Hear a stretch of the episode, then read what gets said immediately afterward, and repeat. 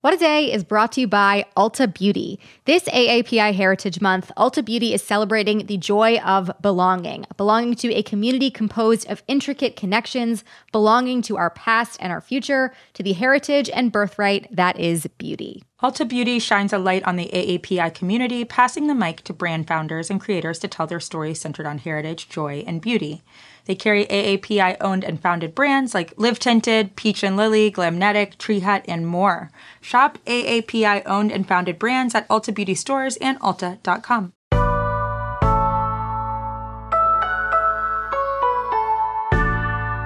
It's Wednesday, February 16th. I'm Gideon Resnick. And I'm Josie Duffy Rice, and this is What a Day, reminding everyone that the movie Mad Max Fury Road began with a bunch of truckers protesting vaccine mandates. Right, or at least that's one interpretation. It is pretty hard to make out what they're saying in a lot of that movie. Look, the point is, we need to send Tom Hardy to Canada right now. On today's show, the gun company Remington has settled with the families of Sandy Hook victims. Plus, a new climate report says that ocean levels around our nation's coast could rise one foot in just three decades because of climate change. But first, we bring you more on the standoff around Ukraine. Yesterday featured a series of encouraging signs in the ongoing tensions. First, Russian President Vladimir Putin said that the military has ordered some Russian troops near the borders of Ukraine to return to their bases signaling the potential for a further de escalation, possibly, maybe. He also said, after meeting with German Chancellor Olaf Scholz, that, quote, we are also ready to continue on the negotiating track, even as his demands about Ukraine never joining NATO and a rollback of NATO presence in Eastern Europe remained firm. Yeah, however, later in an address from the White House, President Biden said that the U.S. had not yet verified if Russian troops are returning to their bases yet. Though he said that, quote, an invasion remains distinctly possible, he too sounded hopeful about reaching a diplomatic resolution. Here he is. We should give the diplomacy every chance to succeed. And I believe there are real ways to address our respective security concerns. The United States has put on the table concrete ideas to establish a security environment in Europe. We're proposing new arms control measures, new transparency measures, new strategic stability measures. These measures would apply to all parties, NATO and Russia alike. We're willing to make practical, result oriented steps that can advance our common security. So that's a quick look at where things stand as we go to record at 9:30 Eastern. But for more on-the-ground insight, we spoke with Matthew Chance, CNN's senior international correspondent who is currently reporting out of Kiev. We talked yesterday around 10 p.m. Ukraine time. We started by asking if we can be hopeful that Russia's troop pullback is a turning point. Yeah, I mean, you're right. Let's hope it is a turning point because if there is a full scale, you know, uh, that was a nervous laugh there. It is going to be a bloodbath, make no mistake. It's going to be terrible and it would be awful for the people of Ukraine. And Russian soldiers are going to get severely blooded as well. Um, but you're right in, in, the first time in weeks, actually, there was that little glimmer of hope. The Russians announced that troops were going to be moving away from the borders of Ukraine. And so that was a really, a really hopeful sign. They didn't say how many were going to be returning to their permanent bases. And we know there are nearly 130,000, according to the best estimates. And it's certainly not a big proportion of them as far as we can make out.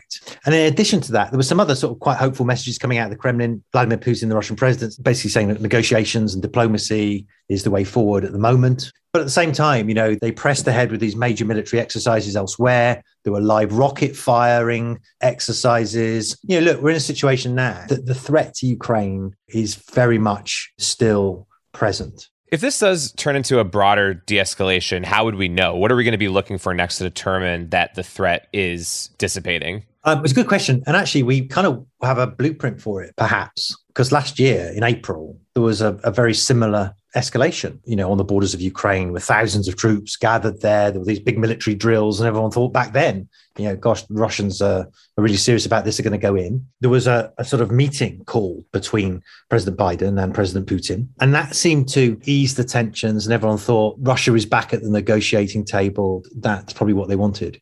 And so the way that ended was Russia started to do what it's doing now. It started to pull back thousands of its troops from those border regions. It kept a lot in place, but it started that process of just signaling that it wasn't going to be going in the direction of Ukraine. Mm. They still left a lot of forces there, but it was just the direction of travel was enough at that time to make Ukraine feel, make the US feel that you know things weren't going to go very badly. Mm. I think probably going to have to do a lot more this time mm. because the tensions are so much higher that it's going to take quite a lot, I think, for the Russians to convince the Americans, the US, and the Ukrainians and others in the West that they're not bent on staging a violent attack on Ukraine. Can you walk us through where diplomatic talks currently stand? Yeah, I mean, this was the result of Russia's years of, you know, festering resentment at being sidelined in international diplomacy and its allies being, in its view, toppled by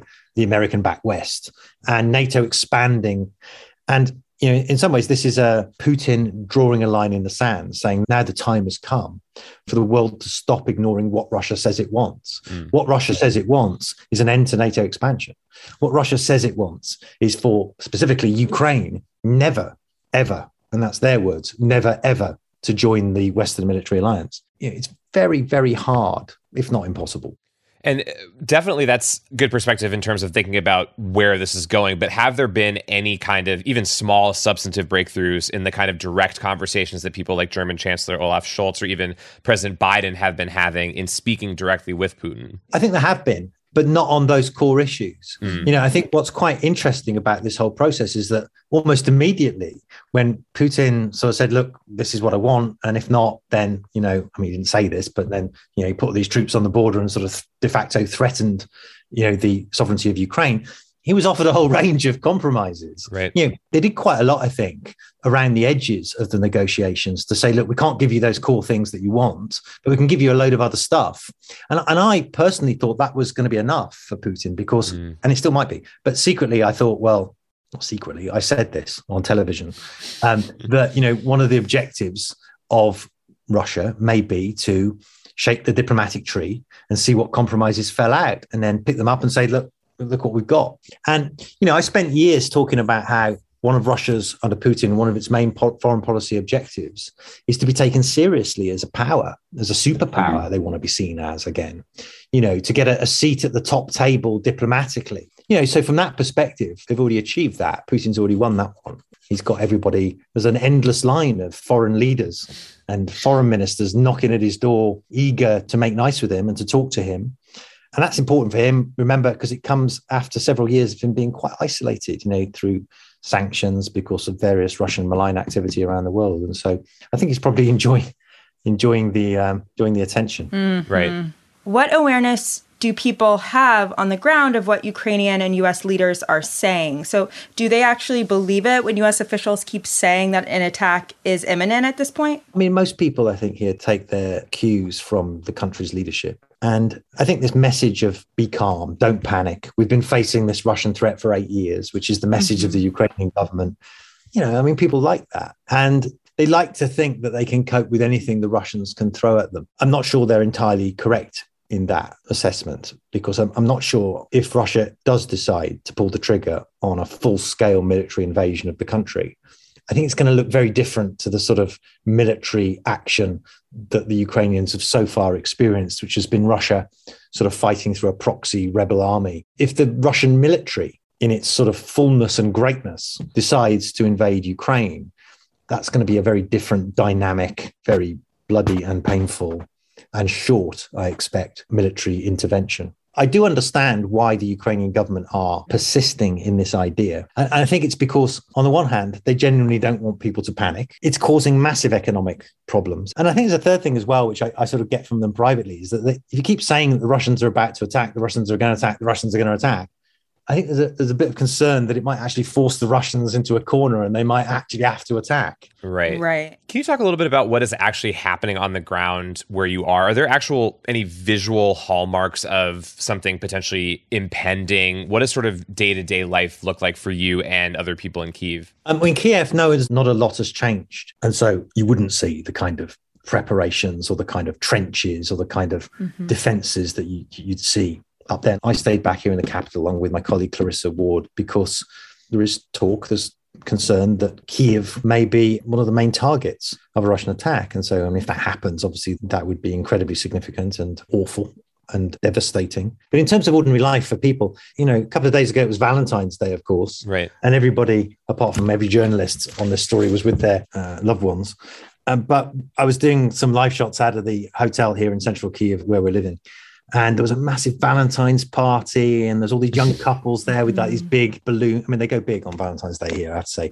And it was interesting that nobody was paying any attention to the possibility that there could be, you know, an imminent crisis about to crash down. You know, Right. I think probably if you scratch the surface on that, though, people aren't stupid. You know, people Mhm. hopeful that nothing will happen, but are aware that if it does, it could be, you know, pretty disastrous. What has all of this been like for you? So, what has surprised you the most about how the situation is progressing, and what has your experience been personally? Hmm, that's a good question. Look, I guess if I'm absolutely honest, I mean, I'm I'm still in sort of semi shock. I'm astonished that we're in a situation where a country as big and as sort of European is sort of facing this threat from an equally modern and or European civilized place like Russia. I mean, I live in Moscow, right? I mean, I've Right. lived there for years, and I know that there's very little appetite in that country amongst people there for an aggressive, bloody war with Ukraine. Yeah, there's a, there's a certain amount of like animosity towards mm. the pro-Western leadership here, Right. but that doesn't translate to support for an appalling, massive military intervention. The problem with predicting what Putin's going to do or what Russia's going to do is that you know it's all in the sort of uh, at the whim of one man. You know, in the 59th minute of the 11th hour, Putin can decide to pull the trigger or not pull the trigger. Right. Well, Matthew, we want to thank you so much again for taking all of your generous time, uh, especially during this moment, and you know, stay safe throughout the course of your reporting there. Thank you. I will definitely try to do that. We'll keep you updated as things change in the days ahead, but that's the latest for now.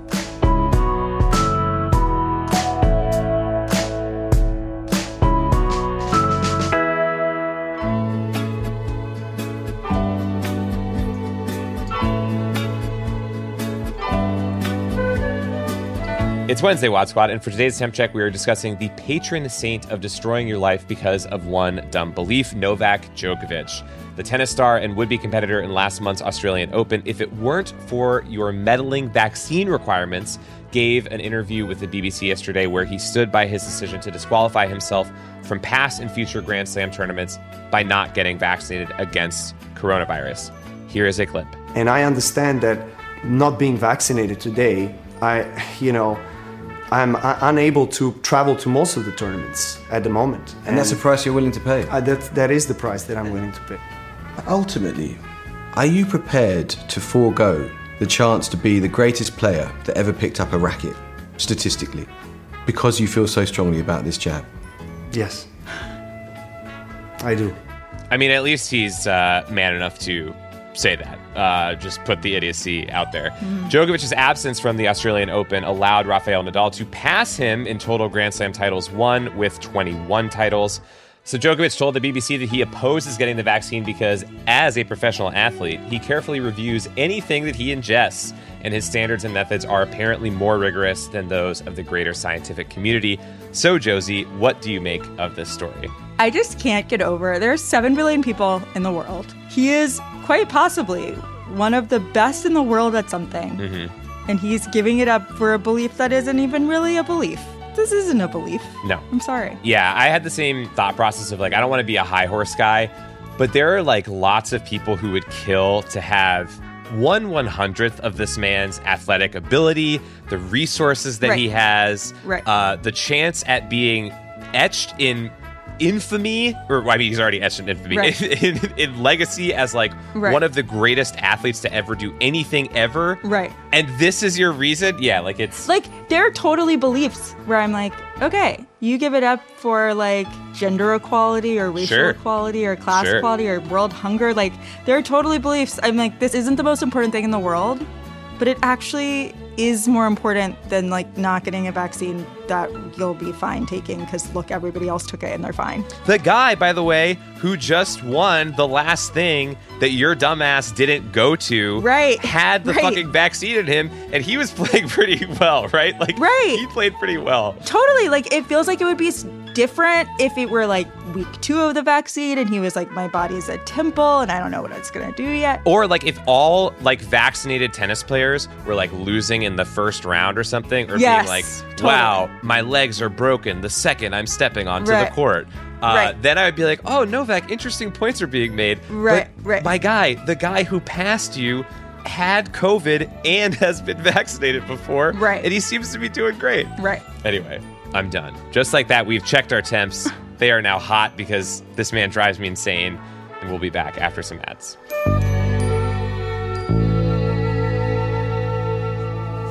What a Day is brought to you by Monarch Money. Are you saving for a down payment, a wedding, a dream vacation? Monarch makes it easy to help you reach your financial goals. Monarch is the top rated all in one personal finance app. It gives you a comprehensive view of all of your accounts, your investments, transactions, and more, all in one place. You can create custom budgets, track your progress towards financial goals, and collaborate with your partner. Really just makes it easy. After trying out Monarch for yourself, you'll understand why it's the top rated personal finance app. And right now, listeners of this show will get an extended 30 day free trial when you go to monarchmoney.com slash WAD.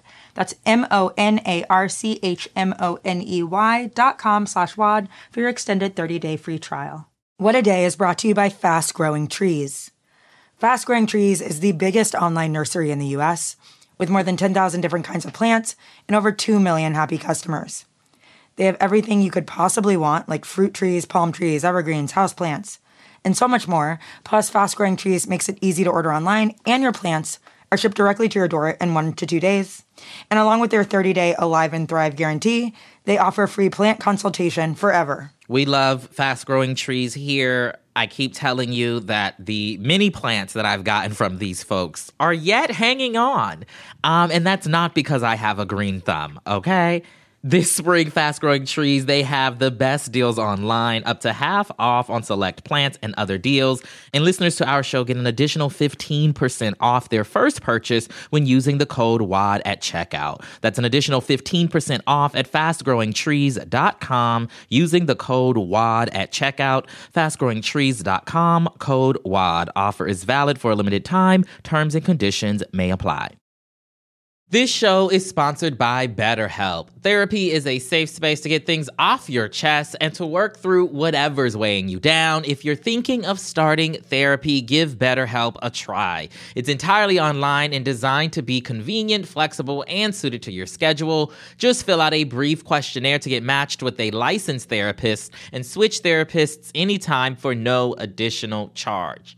Therapy is great for, you know, you know that thing that just is like sitting on your shoulder, you can't get over it, and you just sometimes need somebody to talk through it with. Therapy can be helpful for that, you all, okay? You got to get it off your chest, you know?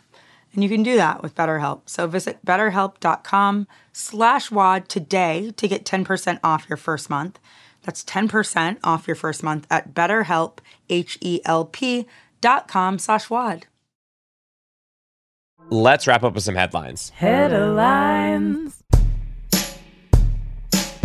After an eight year long legal battle, gun manufacturing company Remington Arms has settled with nine families whose loved ones were killed in the 2012 Sandy Hook Elementary School shooting. That massacre left 28 people dead, including 20 young children. The company agreed to pay the families in the lawsuit $73 million. And these families argued that the way Remington markets its military grade weapons to civilians, particularly the AR 15 style rifle that the Sandy Hook gunman used, led to the wrongful deaths of their relatives. Tuesday's settlement marks the first time a gun manufacturer has been held accountable for a mass shooting in the U.S., and legal experts say it could set a precedent for similar cases in the future. Joshua Koskoff, an attorney for the families, had this to say about the settlement. These families, they would pay everything, they'd give it all back just for one minute. That would be true justice. It's devastating. My God. The disgraced Duke of York, Prince Andrew, announced that he has agreed to settle the lawsuit brought against him by Virginia Giuffre, the woman who accused him of raping her. Giuffre filed the lawsuit last year, saying Andrew sexually abused her when she was trafficked to him by Jeffrey Epstein as a teenager. The accusations, paired with Andrew's ties to Epstein, have disgraced the royal family in recent months, resulting in him being stripped of all his military honors and titles. The amount Andrew will pay Giuffre was not made public, but a joint statement attached to the filing said that Andrew also, quote, intends to make a substantial donation to a charity that supports victims of sexual abuse. This comes just one month after Andrew's failed attempt to get Giuffre's lawsuit dismissed, and just weeks before Giuffre's lawyers were scheduled to question him. As we're recording this, Buckingham Palace has not formally commented on the settlement, but told the New York Times that the matter was between Andrew and his lawyers. There was a major breakthrough in the quest to treat the nearly 38 million people in the world living with HIV. Yesterday, American scientists announced that they were able to use blood from an umbilical cord donor and cure HIV in an unidentified New York woman who also had leukemia. That blood, along with blood from a close relative, allowed doctors to completely rebuild her immune system. Wow. Uh, she was treated in 2017, and after she stopped her antiretroviral therapy just over a year ago, showed no signs of HIV in her blood. Only two other people have been cured of HIV, and they were both men treated using bone marrow transplants. But researchers pointed out several advantages to using umbilical cord blood instead. First, the New York woman only needed a partial blood match. She's mixed race, and most donors in registries are of Caucasian origin. Plus, she experienced fewer complications afterwards, as opposed to the others who suffered punishing side effects when the donor cells attacked their bodies. Crazy. Very crazy. And great news. Oh, yeah. Some actually good news. While our leaders stay occupied with Russia, a more fearsome enemy is readying an attack on our shores. Her name is the Big Blue Ocean. Mm-hmm. Federal climate scientists released a report yesterday predicting that sea levels on our nation's coast will be about one foot higher by 2050, which would make the sea level rise over the next 30 years equal to the rise over the past 100 years. Lord. Crazy. According to the scientists who represent the National Oceanic and Atmospheric Administration, or NOAA, this will happen whether or not we reduce our emissions. So Biden can rest easy knowing that his check for clean energy is in the mail policy towards the environment is not a major contributing factor. The impacts of this rise will be vast, though. According to NOAA, flooding will occur 10 times more often by 2050 than it does today, and floods will become more damaging. Looking ahead another 50 years to 2100, at which point many of us will have uploaded our consciousness to the cloud. NOAA says that in a worst case scenario, sea levels at our coasts could rise by a total of seven feet. Seven feet. That is an unbelievable amount of feet. Every single climate change update over the course of our lives has just been it's happening faster Right. and worse. there's Right. there's never Right. any like uh oh actually uh, we discovered we have a lot of time. 100%. Um Honestly, by the time we get to 2050, seven feet will be a joke. yeah. We'll all be dead. Well, with that, uh, go on with your mornings, and those are the headlines. One more thing before we go this week on Takeline, Jason and Renee recap the Super Bowl with ESPN Daily host Pablo Torre and NFL reporter with The Athletic Arif Hasan and discuss the housing issues involved with hosting the game in LA. You can listen to new episodes of Takeline every Tuesday wherever you get your podcasts. That is all for today. If you like the show, make sure you subscribe, leave a review, rewatch Mad Max Fury Road, and remind us what it's about and tell your friends to listen. And if you're into reading and not just the terms of use agreement for uploading oneself into the cloud, like me, What a Day is also a nightly newsletter. Check it out and subscribe at crooked.com slash subscribe. I'm Josie Duffy Rice. I'm Gideon Resnick.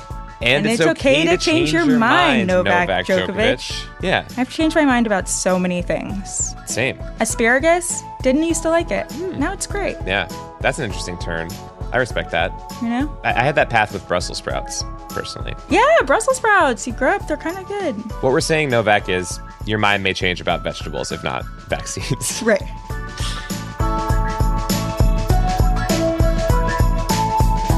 What a Day is a production of Crooked Media. It's recorded and mixed by Bill Lance. Jazzy Marine and Raven Yamamoto are our associate producers. Our head writer is John Milstein, and our executive producers are Leo Duran and me, Gideon Resnick. Our theme music is by Colin Gilliard and Kashaka.